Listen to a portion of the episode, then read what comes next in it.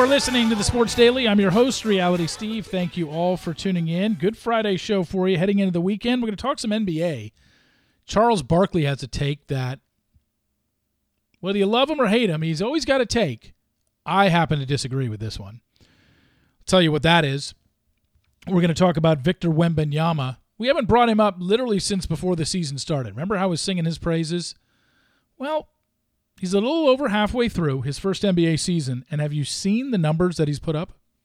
Very quietly, because the Spurs suck. They're not very good. Haven't won a lot of games. They're not on national television. But have you seen Wembanyama's numbers? We're also going to talk a little bit more about the NFL Combine. It started yesterday, although I can't stand it, and I think it's overhyped. What did I do yesterday? I watched about 90 straight minutes of it. And then uh, Caitlin Clark got a thought on her coming up. We'll get to all that momentarily. This podcast is brought to you by Bet Online. Bet Online continues to be your number one source for all your basketball wagering needs, including pro and college hoops throughout the year. With up to the minute odds, stats, and trends, you can follow your favorite team's path to the playoffs with in game live betting contests and all the best player props. Experience the world's best wagering platform anytime from your desktop or your mobile devices. Head to Bet Online today to become part of the team and remember to use promo code BLEAV, that's B L E A V, for your 50% welcome bonus on your first deposit. Bet Online, the game starts here. So let's start out in the NBA where Charles Barkley has a take. And look, everybody Uh, uh, Charles is the most polarizing figure in all of NBA media, for sure. Because while I don't necessarily believe that he believes everything that comes out of his mouth, I think he believes a lot of it, but not all of it. I do think he says some things just to get a rise out of people. There's no doubt about that. Now, sometimes when he pokes cities like the San Antonio women and, you know, the crime rate in San Francisco like he's done on TV in recent years, that's just uncalled for. I understand that, you know, it's just, oh, it's Charles being Charles. No, he can shut his mouth when it comes to stuff like that. It's just it's just irrelevant. We want to hear some sort of basketball analysis, some sort of basketball take from him. And he's got one this week. And he made it well known. He doesn't think the Lakers and the Warriors are a threat in the Western Conference. He says, I'm so sick of these fools on other networks talking about the Lakers and the Warriors. Well, let's look at the Lakers and the Warriors right now.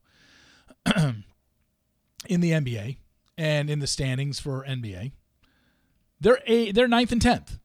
Like right now, if the season ended, they would play each other, and the loser wouldn't make the playoffs, and the winner would go on to play the winner of the seven eight game. And if they won that, they'd be the eighth seed. So here we are, 58 games into the season. I mean, that means we still got 24 games left. So plenty of time to make some move. And when you look at it, the Mavericks and the Smack, Sacramento Kings are seventh and eighth in the West with 25 losses. Golden State's only two behind them in the loss column with 27, and the Lakers at 28. As I'm recording this, they're losing to the Washington Wizards in overtime, but if they come back and win, they're still sitting in the 10th seed. They've got basically a five game lead over Utah. Utah's not catching either of those teams. So basically, from the 5 to the 10 seed, there's going to be so much movement in the next 24 games it's not even really worth breaking down right now of who's going to finish where.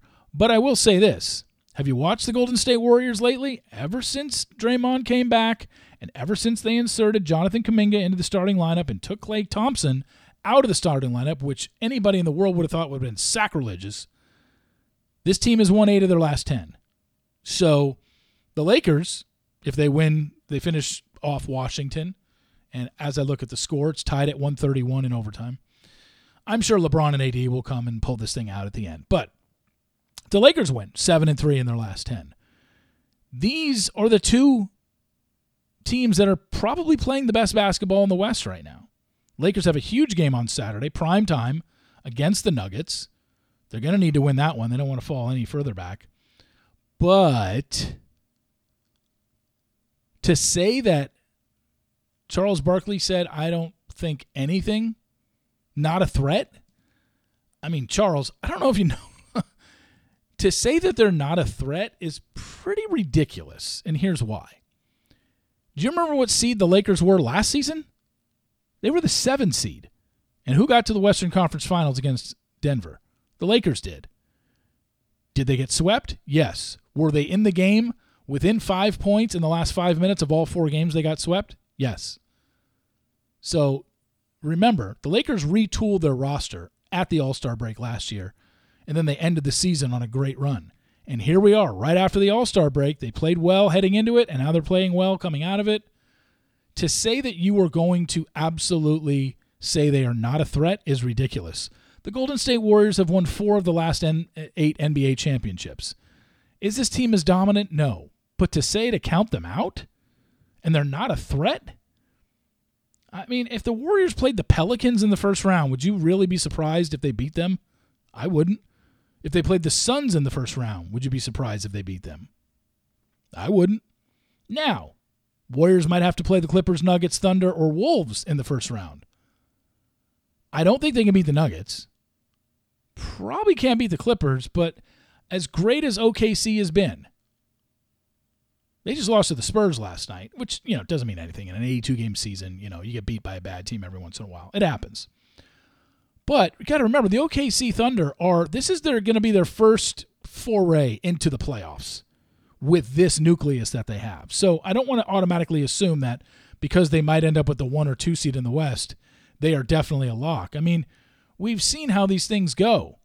You know, the Philadelphia 76ers were riding high in the Eastern Conference. They lose Joel Embiid, and they've been terrible since.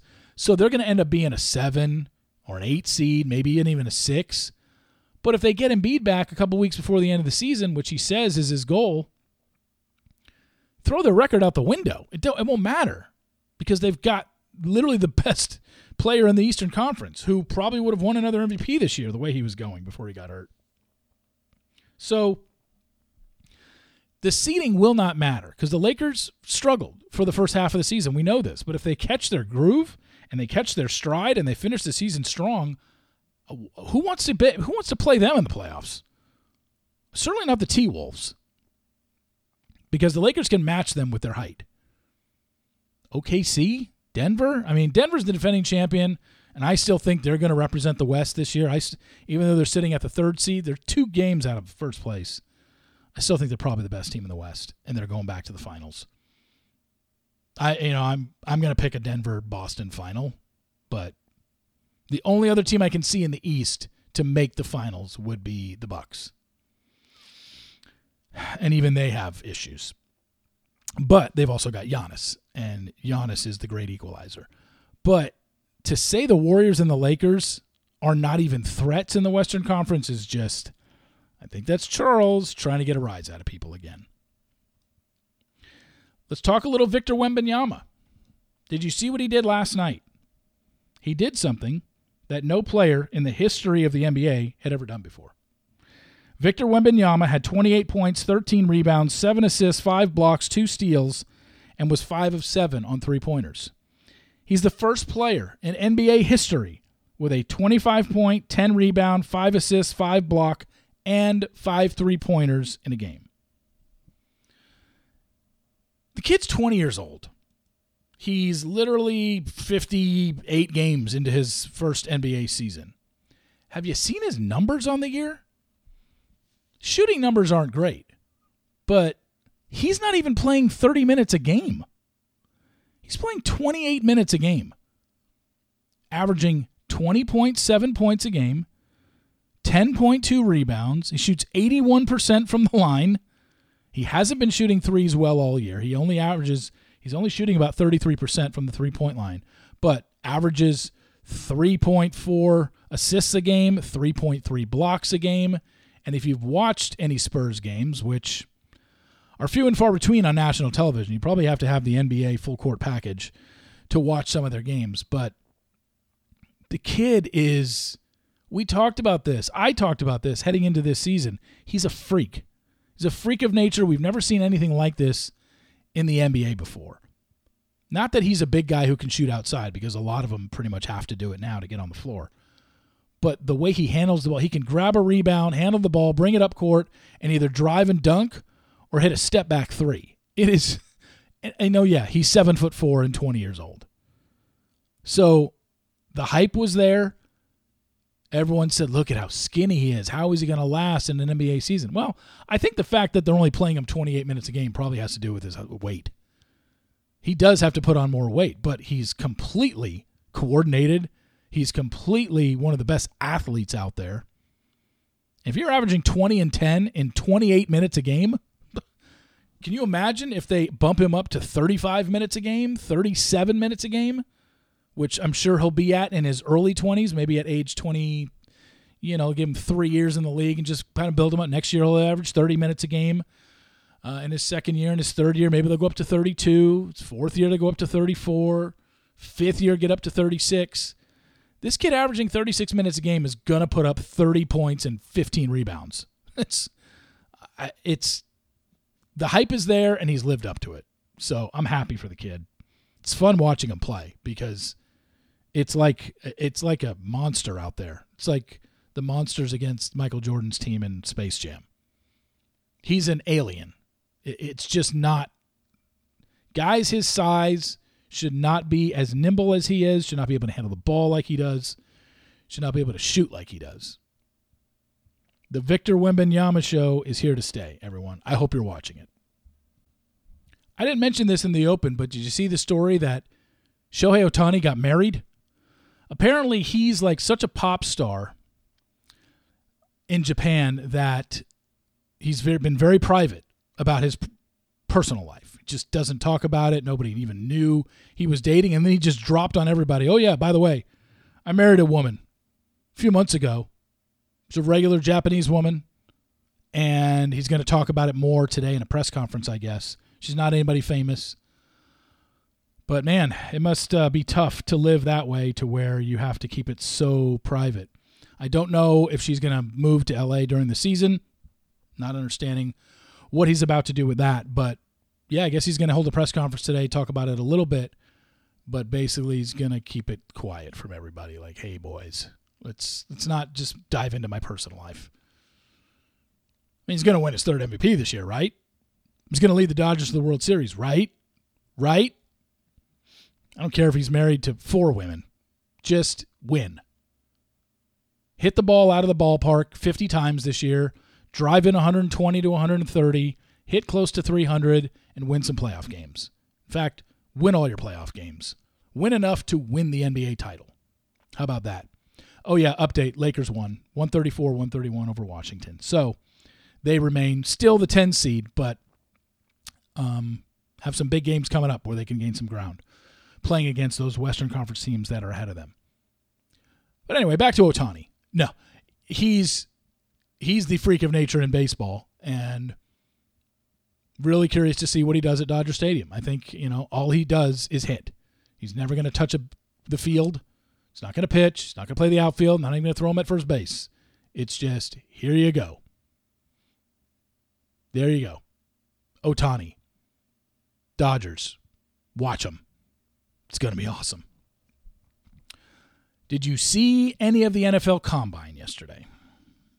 Just out of curiosity, just wanted to know if you'd seen it because it was what it is every year guys in biker shorts, sprinting, high jumping, touching cones.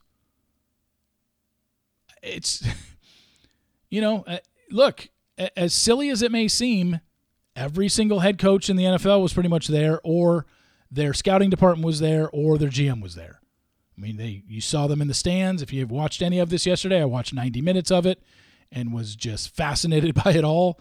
Even though I sit here and say every year this is the most overhyped thing that the NFL does. Because, like I said yesterday, if somebody bench presses 35 reps, and that's two plates on each side, so I think that's 220, 225. Wait, 180 and 45. Yeah, 225. If some guy benches out, does, you know, pushes out 34, 35 reps, it's like, great. But how does that help you play football? Yes, it means you're strong on a bench press, but if you have horrible footwork, you have terrible technique, if you're an offensive lineman, defensive lineman, like how much you bench press does not matter. Although it does remind me of the Saturday Night Live skit, how much you bench. Remember those guys that were all yoked out in the chest and then they had these dangling legs? Because let's face it, most guys don't do leg day. Um, but read the article because I was like, I don't remember all these people. I don't remember who did well or whatever. Uh, but according to ESPN, Chop Robinson, an edge out of Penn State, had a really good day. Really good. Weighed in at 254 pounds. He had a 40 yard dash of 4.48. Wow. Not bad for a guy at 254. A 4 4? His 10 yard split time of 1.54 is also elite timing. It's the fourth fastest among 250 plus pound defenders since 03. So apparently, according to ESPN, he's moved himself into the first round with his performance yesterday. Again, he was good in college, he was a good edge rusher, but am I going to be wowed by these numbers and be like, oh, he's going to be awesome? He's going to get over 10 sacks this year and have multiple tackles for losses? I don't know. Other guys that did well defensive tackle Maason Smith out of LSU, Braden Fiske, defensive tackle out of Florida State, Ruke Orhorhoro, defensive tackle out of Clemson, Muhammad Kamara, the edge out of uh, edge rusher out of Colorado State, Peyton Wilson, linebacker, NC State. Other guys who had bigger names did decent. Dallas Turner out of Alabama, Jared Verse out of Florida State, Laiatu Latu edge rusher out of UCLA. Didn't do great in the drills, but again, like, see, that's the thing. I think you can make a case if you're a GM or you're a coach and you're just like, we've got so much tape on Latu Latu out of out of UCLA. He had 23 and a half sacks in his career at UCLA, a lot of tackles for losses, and then he comes to the combine and he runs a 4.6 440 at 261 pounds and 1.62 second 10 yard split it's just like, what do you pay more attention to? It's almost like if you put enough good tape out there, I don't really think the combine's going to kill you. It really isn't. But the other way around, if you look pretty decent on tape and then you throw up some great numbers at the combine, I think it could help your case. But Byron Murphy, T'Vondre Sweat out of Texas, Edgerrin Cooper out of A&M. I mean, there's just so many things to look over. I looked over all of these and I'm just like, okay, you know, I think it's tough for a defensive, like at least on offense, when the offensive guys are at the combine, you know, you can see them throw, you can see them run, you can see how receivers uh, cut and plant and how they run their routes. Defensive linemen, you're not going up against anybody. It's just here, sprint, jump, do some bench presses, and do some cone drills. It's like, okay, I don't know how much that's going to tell me about a defensive lineman. I, don't understand it, but that's what they do. And some people's careers are made off this shit. And I, I think they should just look at tape. How does this guy play on a football field? Because that's what you're bringing him in to do. You're not bringing him on your team to win bench press competitions or cone drill competitions or see who can jump the highest. You're bringing him on your team to see if he can play football. So you would think you're going to put way more stock into how many games he played in college and how he played in those games versus what he did on a combine day. But what do I know? I'm not an NFL GM. And finally, Caitlin Clark, the sharpshooter out of Iowa, who is about to break Pistol Pete Maravich's record for most points in a college career, already broke the women's record, and uh, she's about she's going to break it this weekend. I think she's 18 points behind Pistol Pete. She announced yesterday she's going to leave Iowa after this year and go and declare herself for the NBA draft, which is perfectly normal, perfectly expected, probably. I, am sure Iowa fans would have loved for her to come back for a fifth year, but she's played four years. She's going to be the greatest scorer in college basketball history, men or women. What left does she have to accomplish at Iowa? Yeah, I'm sure she'd love to win the NCAA tournament and win the championship heading out this year. Maybe they will. Maybe they will win the tournament. I don't think they're as good as South Carolina. South Carolina hasn't lost this year. The 28 0. And I just, I've seen Iowa play probably five or six games, and the only reason I even watch women's college basketball is for this woman. She's, it's like watching Steph Curry, but of women's basketball. She's fascinating to watch. I don't think the team is good enough to win it all. But if she gets to the final four or gets to the final game like they did last year against LSU, I think that's what people are hoping for. You know, in Iowa, South Carolina, either finals or final four, that'd be great. But it's time for her to go to the WNBA. And as I said it when I covered the NBA All Star Game weekend festivities, Caitlin Clark 1000% needs to be part of the NBA All Star weekend next year. Assuming they're having one, they still continue to do that. She has to be there. If they're going to do a Steph Curry versus Sabrina Ionescu this year, next year it should be Steph and Dame Lillard against Sabrina and Caitlin Clark. That's the best idea I heard. So hopefully we get that going. I'm going to watch Iowa basketball as much as I can for the end of the season because she is must see TV. I hope you do too. Check it out because you've never seen anything like her in college basketball for women. You just you just don't. Nobody has ever shot the ball like this woman does. It is fascinating to watch. Anyway, thank you all for listening. I really appreciate it. Follow me on Apple Podcasts. Also rate and review, but you gotta hit play. You can't just have it download into your feed and not listen. Please hit play every day. I really appreciate it. Tell your friends about it.